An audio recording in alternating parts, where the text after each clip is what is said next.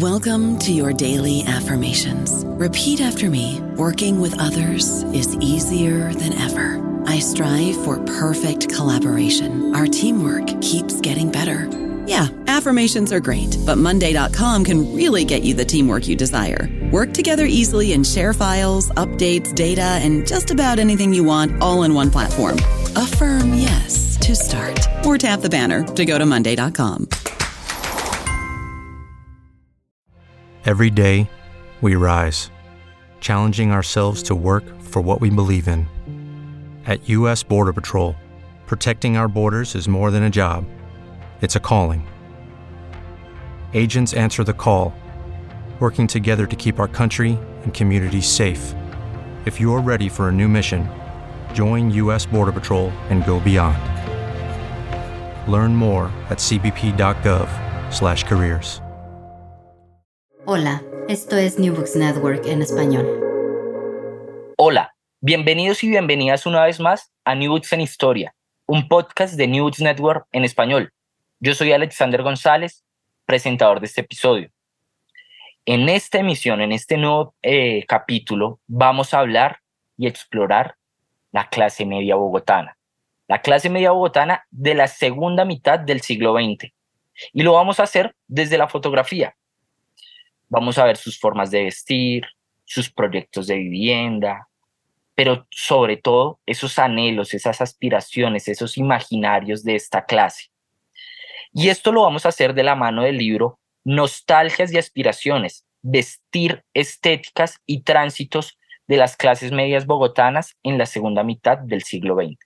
Un libro publicado por la Universidad Santo Tomás y su editorial por la Universidad Javeriana y por la Universidad del Rosario. Y con nosotros se encuentra su autor, Eduard Salazar Celis. Profesor eh, Eduard, ¿cómo se encuentra el día de hoy? Bienvenido a Newts. Hola Alexander, muchas gracias por la invitación y la verdad, muy muy contento de volver a hablar de este libro que yo quiero tanto. No, súper. Y, se nota, se nota ese, ese sentimiento. Y, y quiero empezar por allí, porque, bueno, lo primero que, que quiero que hagamos es un ejercicio muy rápido con nuestros oyentes. Entonces, cuando yo les indique, van a pausar este episodio. Y van a pausarlo porque van a salir corriendo a buscar el álbum fotográfico familiar.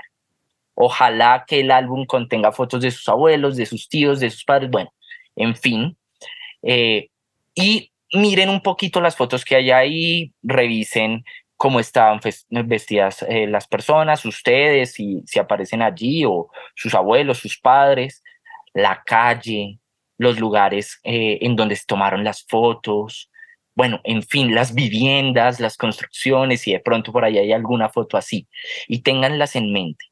La idea es que a medida que avanza este episodio, vayan pensando también en su álbum familiar y al final hagan ese ejercicio de, y, yo también, de, bueno, ¿qué nos quedó en nuestras fotos y qué es lo que contiene más allá de esas fotos de recuerdos, ese álbum, qué nos representan, qué nos muestran?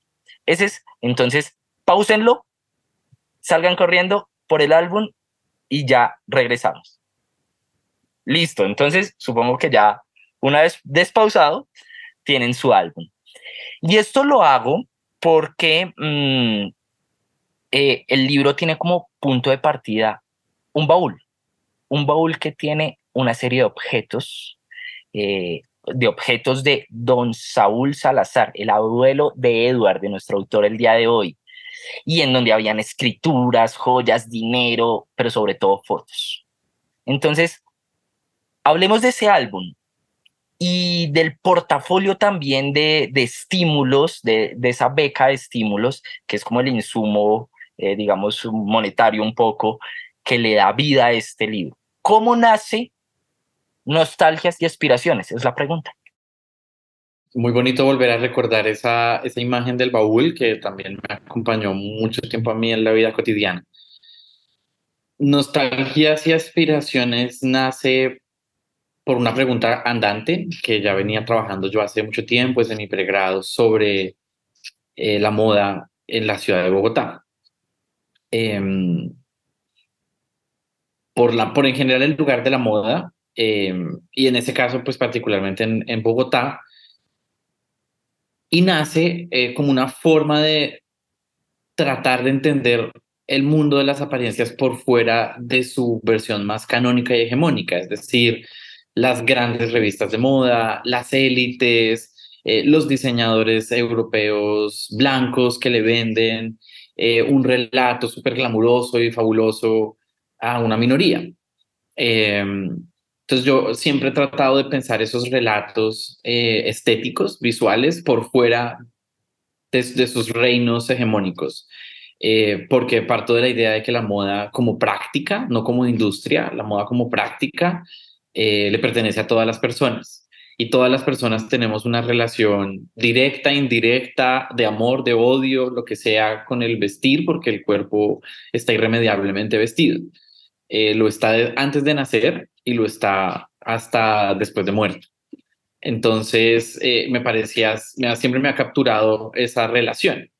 Eh, el otro germen de nostalgias y aspiraciones es una beca del Ministerio de Cultura y la Biblioteca Nacional que querían indagar los archivos de los fotógrafos Nereo López y Manuel H. Rodríguez, que conserva la Biblioteca Nacional. Yo me presenté, me gané una de las becas eh, y había que hacer un pequeño ensayo, pero pues yo me empecé obviamente a obsesionar y obsesionar y obsesionar mucho con esas imágenes eh, hasta que se volvió un libro al cabo de los años, porque esa beca fue en el año 2016. Si no recuerdo, sí, en el 2016 el libro salió publicado en el, en el 21, 22.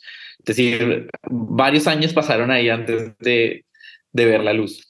Y yo, cuando me acerqué a esas fotografías, en las fotografías inevitablemente pues hay dos actores muy visibles, la ciudad y los cuerpos. Em, y esa ciudad que se muestra tiene unas características de clase en muchas fotografías inevitables. ¿Qué calles se retratan? ¿Qué barrios? ¿Qué, lugares no aparecen? Eh, ¿Qué ciudades aparecen en esa fotografía? O sea, ¿qué, qué, ciudades dentro de Bogotá aparecen en esas fotografías? ¿Y qué, y qué ciudadanos y ciudadanas salen y no salen y cómo salen vestidos? Porque son fotografías, la fotografía necesariamente también indaga allí el cuerpo vestido. Entonces yo, decía, yo lo que veía es, en, en, el transcurso histórico de la fotografía, la propia historia de la fotografía, unos, unos sujetos tradicionalmente retratados, que son las clases altas, que siempre aparecen con nombres y apellidos. Uno sabe quiénes son y los archivos mayoritariamente les identifican muy bien. Doña Pepita, no sé quién, esposa, fueron al club en el bautizo de su hijo, en el matrimonio de su hija, están identificados, son sujetos individuales. Y está en otro polo una masa que no está tampoco a veces con nombres y apellidos, pero está estereotipada o tipificada, que son las, las personas pobres, eh, que hacen parte, digamos, de una fotografía, de una, parte de la historia fotográfica de la ciudad, de Colombia en general, que era lo que llamaban, entre comillas, fotografía de gamines, ¿no? Yo no estoy utilizando mis palabras, sino eh, las palabras que la fotografía y la prensa utilizó para referirse a estos, a, sobre todo juventudes empobrecidas habitando en la calle. Pero están estos dos polos. Y en la mitad hay un montón de sujetos, de personas anónimas que no están ni, ni son ricos ni pobres, no tienen tampoco nombre propio en la gran mayoría de los casos, son en algunos muy, muy específicos y aparecen transitando la ciudad o en las salas de sus casas muy bien sentados, esperando al fotógrafo y yo quise indagar por ellos, porque yo decía, para mí este es posiblemente este, lo que, lo que está en medio de ese paréntesis es la clase media. Eh, y esa clase media se ve de cierta manera y aspira y performa eh, de cierta manera, sobre todo ante el aparato fotográfico, porque esta gente es o capturada en el centro de la ciudad de Bogotá, en donde se va vestida de cierta manera para ser vista, eh, o capturada dentro de su hogar ante un fotógrafo que previamente contrató y, para el cual hace un performance, ¿no? Vestimentario para, para aparecer en esa fotografía. Eh, y el otro elemento finalmente que empezó a aparecer, no al comienzo de la investigación, sino posteriormente, fue la presencia de mi abuelo como otro sujeto de la clase media que compartía la misma historia de Nereo y Manuel H., de Nereo en el sentido de ser un migrante a la ciudad de Bogotá, de Nereo y Manuel H. de ser un hombre que nació la pobreza, pero que en la ciudad encontró, a partir de unos ciertos oficios también leídos como oficios de clase media, la posibilidad del ascenso social, que es la historia de mucha gente migrante en la ciudad. de Bogotá y que se conecta y que en donde esa pequeña historia personal se empieza a conectar con la historia urbana y nacional de manera más amplia. Yo dije, pucha, mi abuelo y mi, mi propia biografía, pero sobre todo la de él, encaja en ese, en ese relato, en esa nostalgia y en esa aspiración. Y, entonces empiezan a cruzar como todos esos hilos y ahí nace el libro. Antes de adentrarnos completamente en nostalgias y aspiraciones, yo quiero que hablemos un poquito sobre qué es la clase media. Hace un par de días atrás eh, en otro episodio de News Network estuvimos hablando con Mario Barbosa Cruz sobre el libro Clases Medias en América Latina, un libro publicado por, por la editorial de la Universidad del Rosario y la Universidad Metropolitana eh, de México. Y allí hablamos sobre este concepto y nos dimos cuenta de algo, que es bien complejo, bien poroso, dependiendo de donde uno esté ubicado, puede darse una u otra definición. Entonces, hablemos un poquito de esa idea de clase media que, que se encuentra aquí en Nostalgias y, Aspiraciones. ¿Qué es la clase media y sobre todo qué es la clase media bogotana en la segunda mitad del siglo XX? Yo pienso que un error, voy a empezar por ahí, de la concepción de la clase media es ver la clase media como un fin o como un lugar al que se llega, como un resultado y como una foto. Y lo que yo termino en el libro, la última frase es diciendo, la clase media es una imagen de movimiento, la clase media es un proyecto. Y lo que uno entonces tiene que entender es cómo esa imagen se mueve en el tiempo. Capaz que yo el momento en el que observo una familia, una persona, ocupe la posición de clase media, que ya ahorita definiremos un poco mejor, o no sino esté aspirando a esa posición. Y, la, y la relación particular entre el vestido y la clase media es que el vestido permite performar algo que tú todavía no eres, sino algo que quieres ser. Y además en un momento histórico muy coyuntural en el cual eh, la ropa poco a poco empieza a producirse de manera más serial, eh, el traje empieza, en, para tanto hombres como para mujeres, a ser socialmente menos rígido porque las apariencias empiezan poco a poco, no a igualar, pero a acercar. Y entonces el, traje, sobre todo para un migrante, implica también, por ejemplo, dejar la ruana eh, o, la, o, la, o la pollera o la falda o la enagua y migrar a la piel de la ciudad vestida. Entonces, para mí la, la moda, la ropa complica más la idea de la clase media porque tú estás viendo una clase aparente, una, una apariencia, una posibilidad, no, no una realidad. Entonces me parece que lo que yo hago con la, manera en la que yo lo abordo es como primero cuestionar esta idea de, que la clase media es un resultado. Em, porque la mayoría de los estudios de la clase media parten, parten de identificaciones, a mi juicio, muy aburguesadas y muy de la ciudadanía moderna, es decir, eh, el nivel de estudios, si fue a la universidad o no, la posición política, que tienden, se supone que a ser más liberales o, más progresistas. Em, el trabajo. La, el, oficio, el trabajo, que tiende a, privilegiar ciertas ideas de unos ciertos oficios que muchos historiadores han llamado oficios de cuello blanco, oficios oficinísticos, etcétera.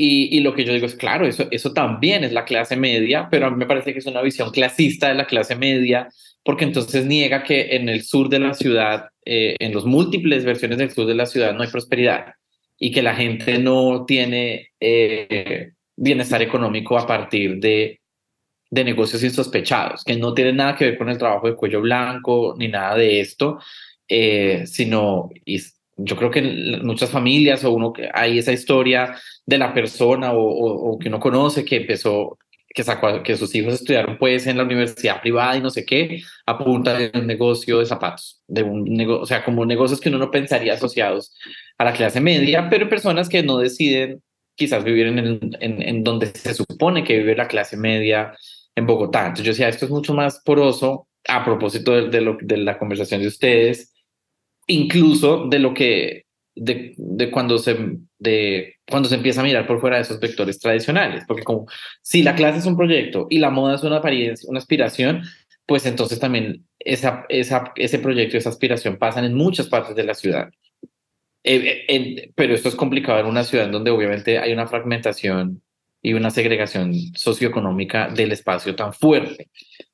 Eh, pero lo que yo digo es, pero eso también está ahí, son, son poros, son gérmenes que están ahí apareciendo y por eso fue que yo después también me centré a ver las fotografías de las casas, porque las casas y esa idea de cómo también va avanzando la ciudad urbana o ciertas ideas de urbanidad eh, son interesantes. Entonces, lo que yo digo es entender la clase media como aquella que accedió a la educación superior en un país en el que la, la minoría accede a la educación superior, eh, que entender la clase media como la gente que ocupa ciertas posiciones en el espectro laboral es un error en un país en donde el empleo ha sido una lucha muy fuerte y la formalización y etcétera. Entonces, ¿dónde queda todo ese resto de personas que no están en la formalización y en estos oficios tradicionales?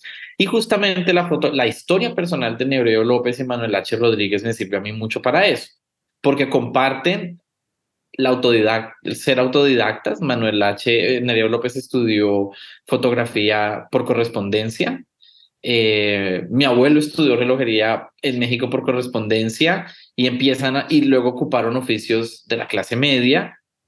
Eh, y particularmente en el caso de la fotografía es un oficio que, por ejemplo, Bourdieu llama un oficio de la clase media, porque no es, es un oficio medio, no es arte, pero hay una expresividad. Entonces ese oficio medio, entonces como que yo siempre esa medianía, esa porosidad está habitando esas definiciones y yo lo que quiero decir es como hay que mirar la clase media por fuera de esos vectores que entiende la clase media como un proyecto burgués.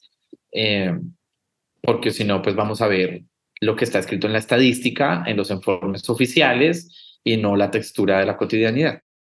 Hablando un poco de esa textura de la cotidianidad que la vemos reflejada en en, en todas las fotos de, de, principio a fin, a mi parecer, eh, porque el libro está lleno de fotos, oyentes, está lleno de fotos. A ustedes les gusta mucho lo visual, bueno, pues este es un libro que nos trae eso. Y aquí el trabajo metodológico es quirúrgico, es quirúrgico, es de disección de la fotografía y a mí eso me parece maravilloso. Entonces quiero que ustedes oyentes y nosotros también vayamos un segundo a la página 58 y 59 y a la que le sigue, a la página 60, porque allí hay una foto. Hay una foto de la Plaza de Bolívar de Bogotá. La Plaza de Bolívar, eh, pues para quienes ustedes no conocen Bogotá, si no conocen, eh, pues es el centro como del poder eh, en Colombia. Allí están el Congreso, está la Catedral Primada, está la Alcaldía de Bogotá, capital de, Colombia, está, bueno, es el centro del poder. Y usualmente, cuando uno llega allá a la Plaza Bolívar, toma fotos panorámicas. Eso es un clásico. Eso todos lo hacemos. Pero esta foto en particular, eh, lo que realiza Edward es una disección. Y más allá de mirar nosotros los edificios, que usualmente es en lo que nos fijamos, o los carros, o, uy, cómo ha cambiado la plaza a, la actualidad, pues él empieza a fijarse en eso, en la vestimenta, en cómo están las personas vestidas. Entonces, y ese es el trabajo de, de disección que hace. Y en la otra, pues también, en la siguiente página, también vemos a un niño modificando un eh, un letrero ¿sí? de promoción de un almacén de ropa, el almacén José.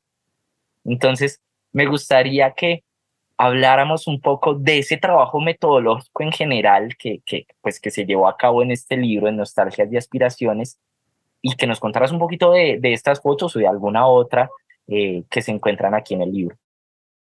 Sí, este trabajo metodológico también esto parte de, yo me reconozco orgullosamente como una persona chismosa y hay muchísimo de esa habilidad que necesita ser eh, desplegada para poder ver a, ese nivel. Y la otra cosa que hay que desplegar es el, el lado criticón, porque para tu poder ver, y eso es una paradoja, para tu poder observar en la vestimenta de la clase social, tú tienes que activar una, una visión clasista que separa y divida a las personas según cómo estén vestidas y en esos detalles y en, en, cómo carga la cartera o, dónde le llega largo el pantalón o, que, o si está utilizando un saco a la inglesa eh, o a la americana. Eh, en, esa fotografía del niño que sostiene el letrero, la mirada, como lo que se dice en inglés el gaze, cómo mira la señora eh, la pancarta, aunque la señora no está de frente, pero nosotros sabemos que ella mira la pancarta. Esto, que es una pancarta de promoción de ropa y, luego mirar si lo que está promocionando el niño, pues la pancarta que sostiene el niño es la ropa que ya tiene puesta o no. Eh, entonces ahí empieza como ese trabajo entre el chisme y, el, y, la criticadera para poder observar y clasificar esa ropa, porque en últimas es un ejercicio de clasificación. Porque a mí no me consta quién es esa gente. Yo, yo no sé en qué trabaja, yo no sé cuánto tiene en el banco o debajo del colchón, yo no sé si migró no migró. Puedo suponerlo a través de la ropa. Y entonces en esa, en esa foto de la Plaza de Bolívar, que uno lo que observa normalmente es como, ay, tan bonito el edificio y la catedral y no sé qué. Yo, yo hago zoom, zoom, zoom y empiezo a ver cada una de esas micro escenas pasando, para lo cual yo eh, recojo un poco el trabajo de, George Perec en, en, en, esta idea de lo infraordinario, el, donde él dice, oigan, los grandes eventos de la, de la sociedad ya están muy cubiertos. Eh, qué, interesante sería pensar en los eventos ordinarios, en lo mínimo, y a partir de lo mínimo eh, contar también a veces historias de lo macro.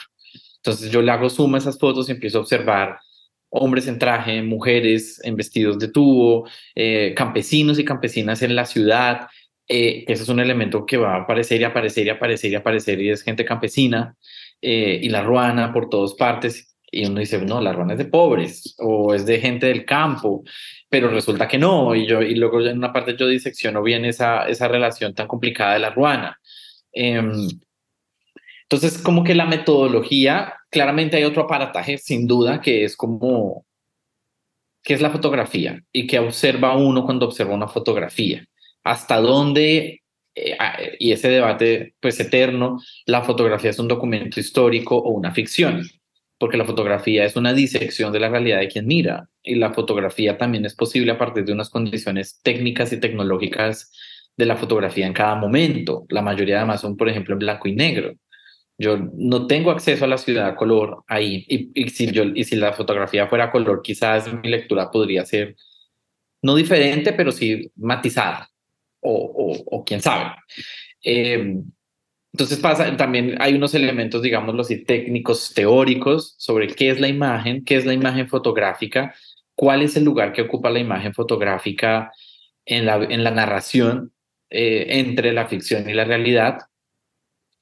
Em, y qué decide uno ver allí, si lo, lo ficticio o lo real, y, y cuáles son sus límites para ello. Y luego además hay otro conocimiento que empieza ya a ser más especializado en el campo de la moda y es poder identificar el nombre de los zapatos, de las chaquetas, entender eh, patrones eh, constantes, cambios sutiles, etcétera, aunque yo no estoy proponiendo hacer una historia de la moda lineal, del detalle, lo primero vino el, la media con vena y luego sin vena, o sea, como que sí, algunas veces pongo esos detalles, pero no es mi intención que yo pienso que esas historias son muy estériles. Esa es una historia, esa es una tradición de la historia de la moda muy europea que, que, cuenta la moda como entonces vino Worth y luego Poiret y luego Schiaparelli y luego Chanel y luego Armani y luego Lagerfeld. Es una historia lineal, ordenada, eh, llena de pequeños hitos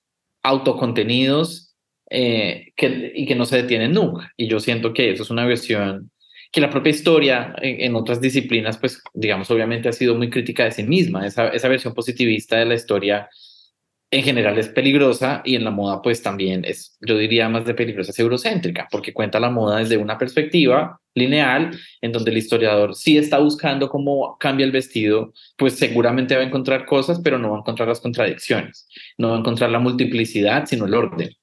Y yo, y yo trato como de, de huirle a eso. Y eso es lo que hago con todas las fotografías. De todas las fotografías yo trato de exprimirle hasta el enchufe de la luz, literal. O sea, hasta en el, para, si la plaqueta, hay una fotografía que yo decía, bueno, ¿cuál es la posición social de esta familia en la cual el, la plaqueta apagar la luz está estartalada y caída, pero ellos están muy bien vestidos, pero al tiempo parece que tuvieran marcas de lluvia en la ropa. Y por eso digo que uno se vuelve, hay que... Yo, yo, por ejemplo, siempre le he dicho a mis estudiantes que Bourdieu, que es uno de estos grandes teóricos de la clase social en general, del problema de la clase y el gusto, tiene una sociología clasista, porque lo que hace es eh, decir que hay unas barreras de clase y que la clase, que, que, aunque la mona se vista de seda, mona se queda. Esto, porque lo que está diciendo es que el gusto es no se puede cambiar. Es, pues sí se puede cambiar con la buena voluntad cultural, pero que está tan incorporado en la piel, en, el, en la dimensión física del cuerpo, que siempre se va a notar. Y pues eso es una, eso es una visión clasista eh, que a veces es, metodológicamente puede ser útil, sobre todo también situándonos en la mentalidad de la época en la cual ese performance público del cuerpo vestido era tan importante. Yo quiero que, que hablemos de dos personajes en particular que, que, aparecen aquí en este libro, porque ya hemos venido hablando de los otros dos, Manuel H. Rodríguez y Nereo López, pero hay un apartado puntualmente que, que se llama Un ciudadano, el ciudadano, y que trae a colación a don Saúl Salazar y a Jorge Eliezer Gaitán. Entonces hablemos de estos dos personajes, de, por qué traer a estos dos personajes y pues unirlos en un apartado eh, y de su relevancia, de su importancia. Mm. Pues por un lado es un atrevimiento de mi parte, o no, poner a mi abuelo, eh, un, ciudadano, con el ciudadano, eh, en paralelo. Pero lo que yo hago no solamente es, ay, porque vieron el mismo tiempo histórico y compartieron la misma geografía, sino porque hay una trayectoria de vida que es distinta. Y cada uno llegó a un punto socioeconómico en ese relato de que es la clase media, político, cultural distinto, pero lo llevó en un espectro, porque la clase media es plural y entonces yo en el, en el, avance del libro desdigo la palabra clase media para empezar a hablar de las clases medias, porque hay un espectro muy grande dentro del cual está mi abuelo en su posición, en su trayectoria, y Jorge Eliezer en su trayectoria y su posición. Son hombres que vienen, eh, que construyeron su, su capital social, político, cultural, económico a pulso, en su propio esfuerzo, con unas narrativas muy marcadas del progreso, la modernidad, la felicidad, la familia, la una tradición, pero que trata de mirar hacia adelante, etcétera, etcétera. Entonces, eh, y lo último que yo digo es como metodológicamente también hay una validez poética y política muy fuerte en desjerarquizar la, la, la importancia de las historias de vida. ¿Sí? Eh, y entender que, ese ciudadano se conecta con las políticas que el otro ciudadano hace eh, y ambos están compartiendo el mismo tiempo histórico y muchas de las mismas circunstancias estructurales que, que los, que los atan. Eh, entonces lo que yo hago con esas cuatro biografías es utilizar el método biográfico para entender la posición de ese ciudadano, es decir, oiga, es que mis cuatro, los cuatro hombres que aparecen en mi libro, Jorge Eliezer, Nereo, Saúl, Em, y Manuel H. tienen una, trayectoria de vida impresionantemente similar. ¿sí?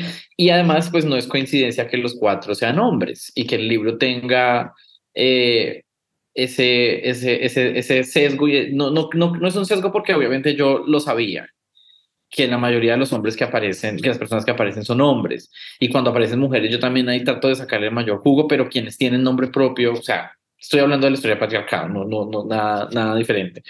Y la otra cosa muy particular en el caso de Manuel, de Jorge Eliezer Gaitán, es que a mí me interesó es la política modernista racial que él tenía, a pesar de haber sido un hombre que sufrió racismo, ¿sí?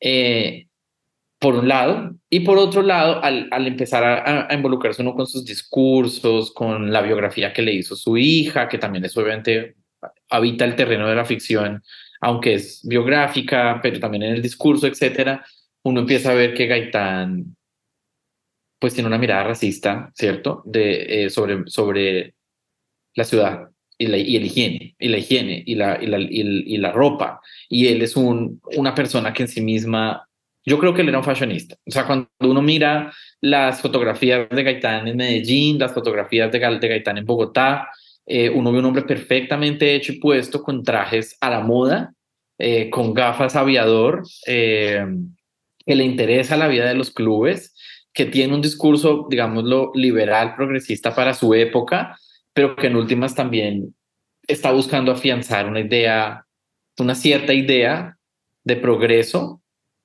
basada en el reflejo de la modernidad. Em, y mi abuelo, de su lado, em, lo que me llama la atención de su biografía es, esa, al contrario un poco esa aspiración, esa nostalgia del campo y de la humildad y de la pobreza, en donde yo al comienzo del libro digo, como mi abuelo, mi abuelo insistía mucho en, ¿cierto? Nosotros los pobres, pero cuando a pesar, eh, cuando a pesar de esa enunciación pues lo cierto es que dejó un montón de riqueza material, o sea, o de bienes, no riqueza, bienes materiales en su legado.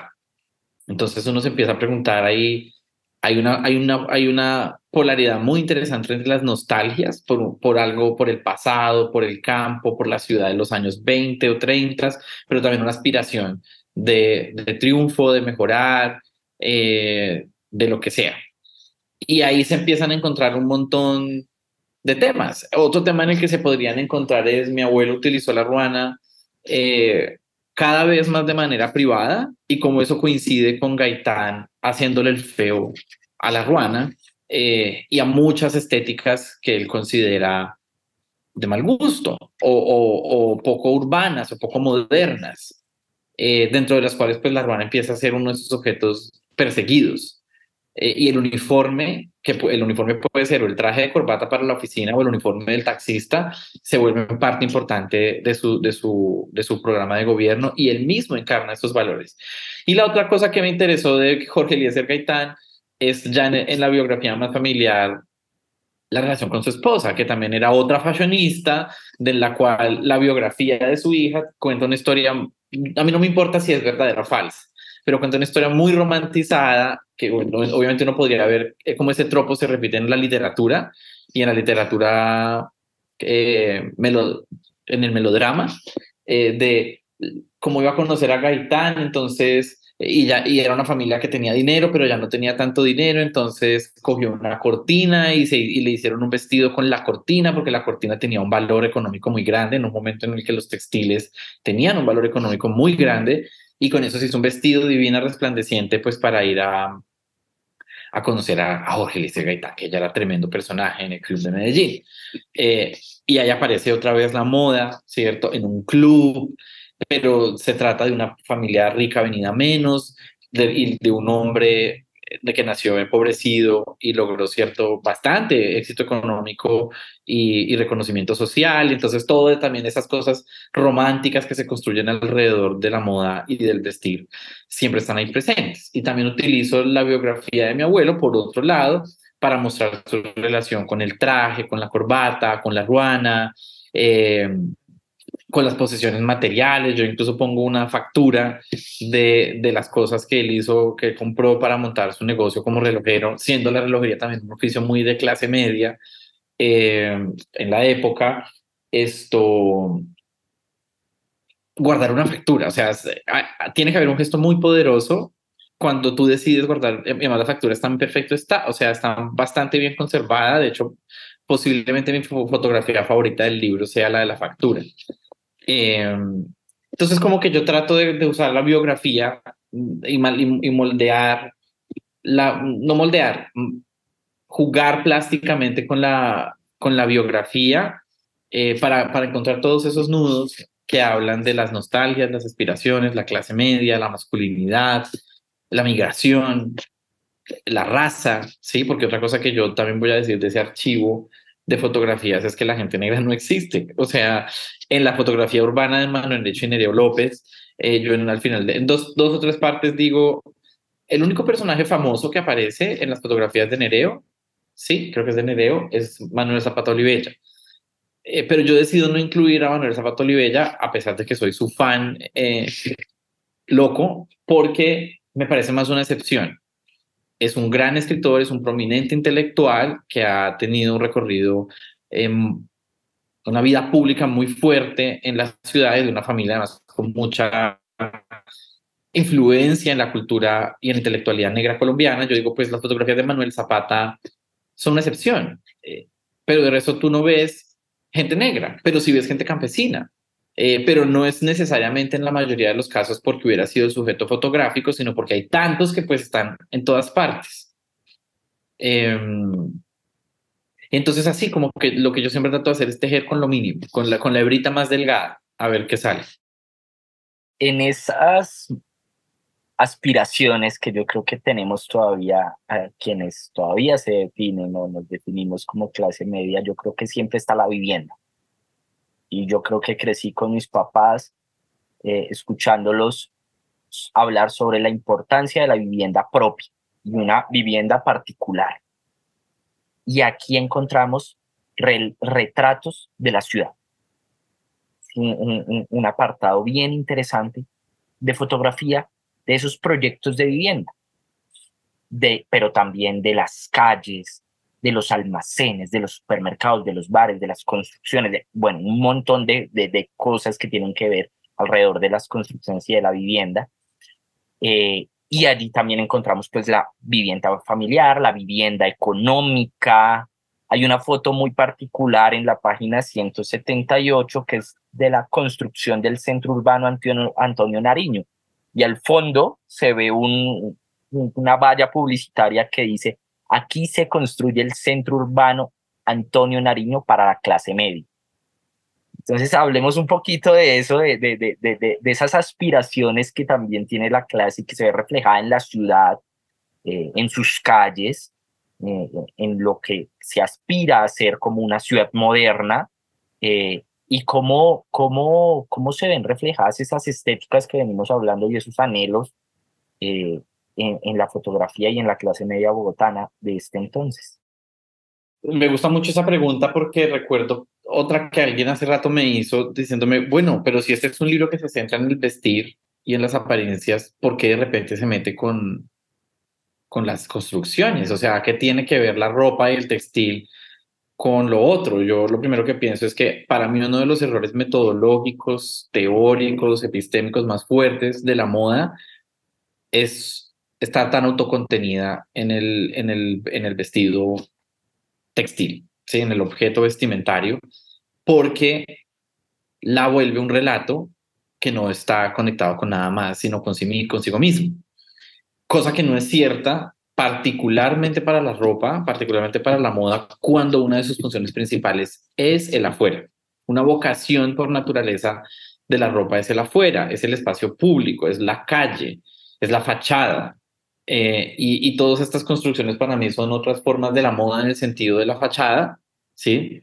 De la modernidad, de, de qué se entiende por, y por modernidad y qué se entiende por aspiración y cómo todo se conecta y tú te vistes de una manera para habitar los espacios y los espacios te muestran cómo vestirte a partir de objetos y de dispositivos como la vitrina.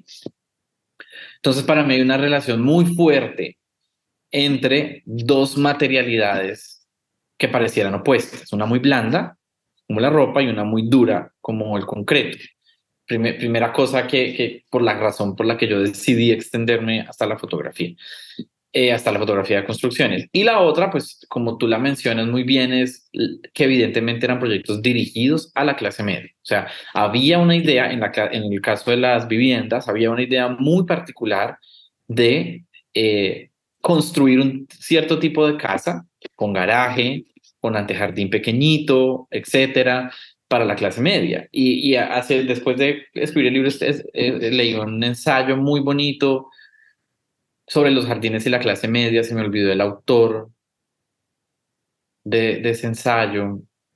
Bueno, que habla, por ejemplo, incluso como, por ejemplo, el balcón hoy de los apartamentos de la clase media es como esa nostalgia todavía del jardín, del antejardín. Em, y toda esa historia de por qué hay que tener un antejardín y cómo se conecta eso con la clase media. Y, y, y podría imaginarse las ideas, por ejemplo, de la clase media estadounidense de, la casa con antejardín de reja blanca. En fin. Y estos proyectos de vivienda me llamaron mucho la atención. Desde lo primero que hace Manuel H. fotografiando esto. las respuestas son, pues, Manuel H. era un fotógrafo de profesión, es decir, él fotografiaba lo que le pidieran. Si iba a Bavaria a tomarle fotos a la, a la cervecería, pues porque le pagaban un trabajo. Eh, y la cosa que me parece interesante de esas fotografías es que se publicitan específicamente para la clase media, como en el caso del Centro Nariño, pero en el caso de las fotografías que están más cerca de Bavaria, en la localidad de Kennedy, lo que me interesan es que desplazan la geografía de donde se supone que vive la clase media. Y saca la clase media de Teusaquillo, y saca la clase media de Chapinero o del extremo norte como Cedritos y para allá, eh, y emplaza la clase media en un lugar que está más hacia el suroccidente. Eso me parece muy interesante porque rompe la, con la, también la geografía de donde se supone que está la clase media. Cosa muy importante en la moda hoy en día, porque la moda habita en todas las localidades de la ciudad, indistintamente de la estratificación socioeconómica de, esas, de esa localidad. Entonces, como todos esos elementos para mí empiezan a jugar muchísimo. Y yo miro estas casas y yo digo, claro, no es la, no es la casa de clase media de Cedritos, es más pequeña, pero tiene los mismos elementos. Un antejardín, un parqueadero, es de dos pisos, es independiente, es blanca, tiene esta, esta tradición de la arquitectura racional moderna que, se, que empieza, digamos, desde los años 30, 40, con estos nuevos proyectos financiados por instituciones públicas y privadas eh, para dirigir específicamente a un ciudadano de clase media, que tiene que ser blanco mestizo, que tiene que tener un trabajo estable, que tiene que ser heterosexual, que tiene que tener hijos e hijas y tiene que tener obviamente un, un, hogar nuclear en el cual se reproduce en ese hogar, en esa clase, en esa casa, pues el mismo sistema social eh, eternamente. Entonces, eso por ese lado. Y por otro lado, en el centro de la ciudad me parece muy interesante el bar del Hotel de Kendama, el supermercado por subsidio como un lugar de esa modernidad aparente, eh, y las cajeras vestidas con sus con su con faldas muy cortas años 70 con flores eh, con toda la tendencia. La señora esta que maneja el sistema de cómputo IBM 360 con una apariencia hiper moderna con minifalda pero cortísimo ropa monocromática o sea en bloques de color eh, manejando un computador etcétera. Una mujer haciéndolo además o las fotografías de discos bambuco en donde la gente va la juventud va a vestirse diferente a sus padres, a renegar de la corbata, a renegar del pantalón de bota recta y a optar por otros tipos de siluetas, y las mujeres a renegar o a rechazar más que renegar, o quizás también de las faldas a, altura de la rodilla, eh, etcétera, y cómo eso se conecta con el hecho de ir a buscar música y, cierto tipo de música. Y ahí es, del, es una tienda de discos de las pocas donde aparece, por ejemplo, un hombre negro, que tiene un, un, una, un, creo que es un LP de salsa, si no me acuerdo mal, estoy totalmente seguro en la mano. Entonces ahí empiezan en esos espacios a aparecer formas que me dicen a mí, oigan, esta nostalgia de la ciudad elegante se rompe en estos espacios porque la gente se viste de otra manera para ir al bar Tequendama, se viste de otra manera para ir a la tienda a disco La Rumbita y con subsidio está presentando otra estética eh, como es la del supermercado para la clase media, particularmente. Entonces, como que todos esos elementos, eh, me parece a mí, me pareció en su momento y todavía que pues hacía muy buen juego con el mundo de las apariencias. Para, para, para finalizar, creo que creo que vamos a finalizar un poco como comenzamos, y es con la imagen, con una imagen en transición, que también, pues, con el ejercicio que, que, hicimos al inicio con nuestros oyentes de, de la foto, espero que, que todo esto que hemos hablado lo estén pensando y estén diseccionando y estén chismoseando un poco sus propias fotos y sus propios álbumes familiares. Eh, pero al final hay una reflexión, un, último apartado que es eh, que se titula Transición. La transición es una imagen en movimiento. Y aquí aparece nuestra amada Yo soy Betty la Fea, eh, o nuestra conocidísima Café con aroma de mujer, o la, la clásica eh, novela Los Vitorinos. y allí hay unas representaciones en movimiento eh, sobre la clase media. Entonces, hablemos un poquito de ese, cierre, de ese cierre, por qué traer a colación también estas tres novelas tan conocidas en Colombia y, bueno, y, pues lo que nos quieras decir para cerrar e invitar a nuestros oyentes a, escuchar, a leer, a observar eh, y a consultar nostalgias y aspiraciones. Quise ser un poco literal con la idea de la imagen de movimiento como tú acabas perfectamente de darle al clavo, y es que son eh, proyectos audiovisuales, eh, no fotográficos. pues están en movimiento, no son fotografías fijas, más bien. Estas las tres novelas. por un lado. Por otro lado, porque en el capítulo anterior yo había discutido, había iniciado el capítulo con eh, el corto, el corto documental de José María Arzuaga, Rapsodia en Bogotá, que presenta una imagen de movimiento de una ciudad moderna, en, más o menos una transición de 24 horas, en un documento audiovisual preciosísimo, que está fijándose más en la ciudad como objeto físico que en la gente, aunque la gente aparece, por supuesto. Entonces yo dije, bueno, pues estoy construyendo una imagen en movimiento eh, en una ciudadanía en la que empieza la televisión a tomar mucha fuerza, eh, la, como que estoy tratando de también acercarme a lo que sería en ese momento el futuro, ¿sí? que es la imagen, el video. Em, por un lado. Y por otro lado, pues la telenovela en América Latina y particularmente en Colombia ha tenido una relación muy fuerte con la clase social. O sea, Jesús Martín Barbero, por ejemplo, decía que todas las novelas de todas las novelas son, presentan siempre un conflicto de clase. Y las novelas, dice Jesús Martín Barbero, son de los lugares en los cuales la clase social se acerca y se mezcla, porque las novelas, las telenovelas siempre, o, en ese tropos más tradicional, resulta que la dueña de la fortuna era la empleada doméstica, pero luego se supo que era la, hija del patrón, o el rico se enamora de la pobre, o la pobre del, de la, o la rica del pobre, eh, y todos viven juntos y entonces todo, muchos dramas pasan en el espacio doméstico donde el, trabajo, las, las, las, trabajadoras domésticas están al lado de las patronas, etcétera, ¿sí? Voy a poner otro ejemplo, Pasión de Gavilanes, todo pasa en la, en la finca de, de las Elizondo, ¿no? Y ahí están los pobres, que son los reyes trabajando, y las ricas, que son ellas en la casa es muy interesante cómo la telenovela tiene ese relación, esa relación con la clase con la clase social. Y luego, pues estas tres novelas son muy distintas para mí de la trayectoria de la clase media. Los Victorinos, que además tienen un título original muy lindo, la novela de la que está basada la teleserie que se llama Cuando quiero llorar, no lloro, es un título preciosísimo, es un drama de clase social. Hay un Victorino rico, uno medio, medio y otro pobre. Y el Victorino medio es hijo de un peluquero, o sea, es una persona que tiene un oficio, como Manuel H., como Nereo, como mi abuelo. Em, y el gran drama es que cuando las tres clases sociales se encuentran, Victorino, cuando Victorino se encuentra Victorino y Victorino, Victorino y Victorino morirán.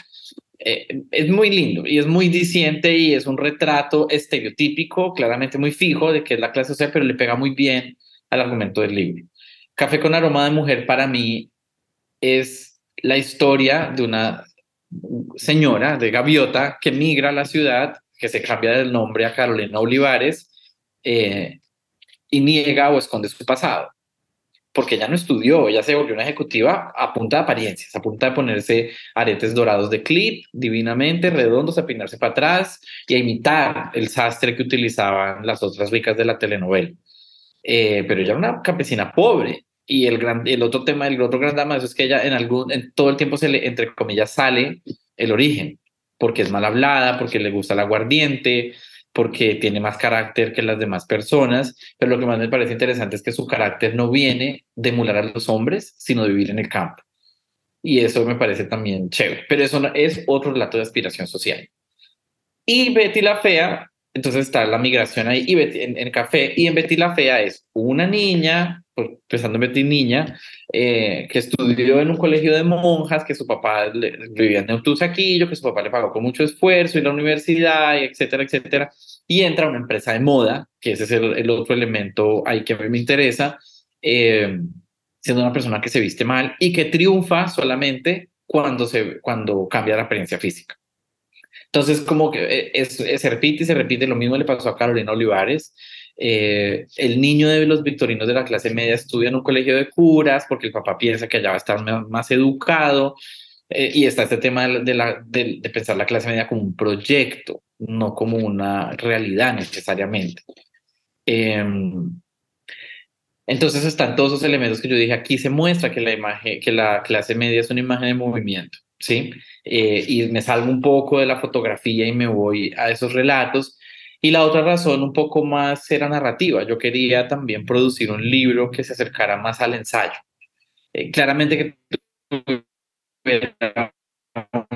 sustento teórico, metodológico muy sólido, pues porque el libro igual pasó por evaluación de pares, está eh, producido dentro del sistema académico, sin duda, pero yo quería, insistía mucho, yo quiero que tenga un tono ensayístico, que uno pudiera leer solamente ese último capítulo como un ensayo y funcione perfectamente solo. El único capítulo que no funciona así sería el 2, creo que es el 2, que es donde está la teoría dura sobre la clase social. O bueno, podría funcionar como un capítulo teórico, eh, aunque yo luego empiezo a hablar de la fotografía. bueno, me desvié. El punto es que quería terminar con la idea de una imagen de movimiento que funciona como un ensayo. Y un ensayo, al, para cerrar un libro, para mí rompe la idea de un libro que tiene una conclusión. Porque un ensayo, al contrario de lo que una conclusión hace, es proponer temas y abrir preguntas, no cerrarlas y, retomar como la conclusión pudiera llegar a ser. Eh, y porque me gustan las telenovelas, esto, y me parecía perfecto y divino, esto, utilizar todos esos elementos ahí de la telenovela para cerrar el libro, que yo me imaginaba como un flip-flop de esos libros que uno, que son imágenes fijas, pero cuando uno lo mueve rápido, pues la imagen empieza a cobrar vida. No, pues a mí me, me pareció maravilloso el cierre, maravilloso ver a Betty aquí, porque yo creo que Colombia ama a Betty la Fea, pero bueno.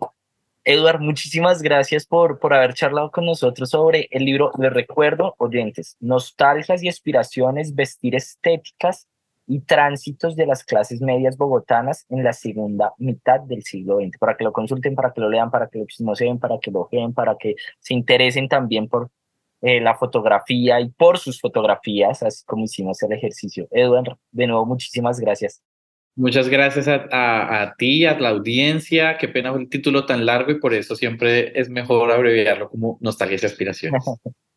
Así es, nostalgias y aspiraciones. Y si, les interesa el tema de las clases medias, de nuevo les hago la invitación a que se peguen la pasadita por eh, el episodio que tuvimos anteriormente con Mario Barbosa Cruz sobre el libro Clases Medias en América Latina, Subjetividades, Prácticas y Genealogías. Ahí les dejo ese recomendado. Muchas gracias por haber estado en News en Historia, un podcast de News Network en español. Mi nombre es Alexander González y nos escuchamos en una próxima ocasión.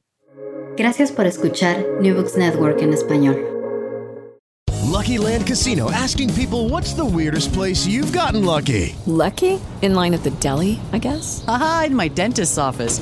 More than once, actually. Do I have to say? Yes, you do. In the car before my kids' PTA meeting. Really? Yes. Excuse me, what's the weirdest place you've gotten lucky? I never win and tell. Well, there you have it. You can get lucky anywhere playing at LuckyLandSlots.com. Play for free right now. Are you feeling lucky? No purchase necessary. Void where prohibited by law. 18 plus. Terms and conditions apply. See website for details.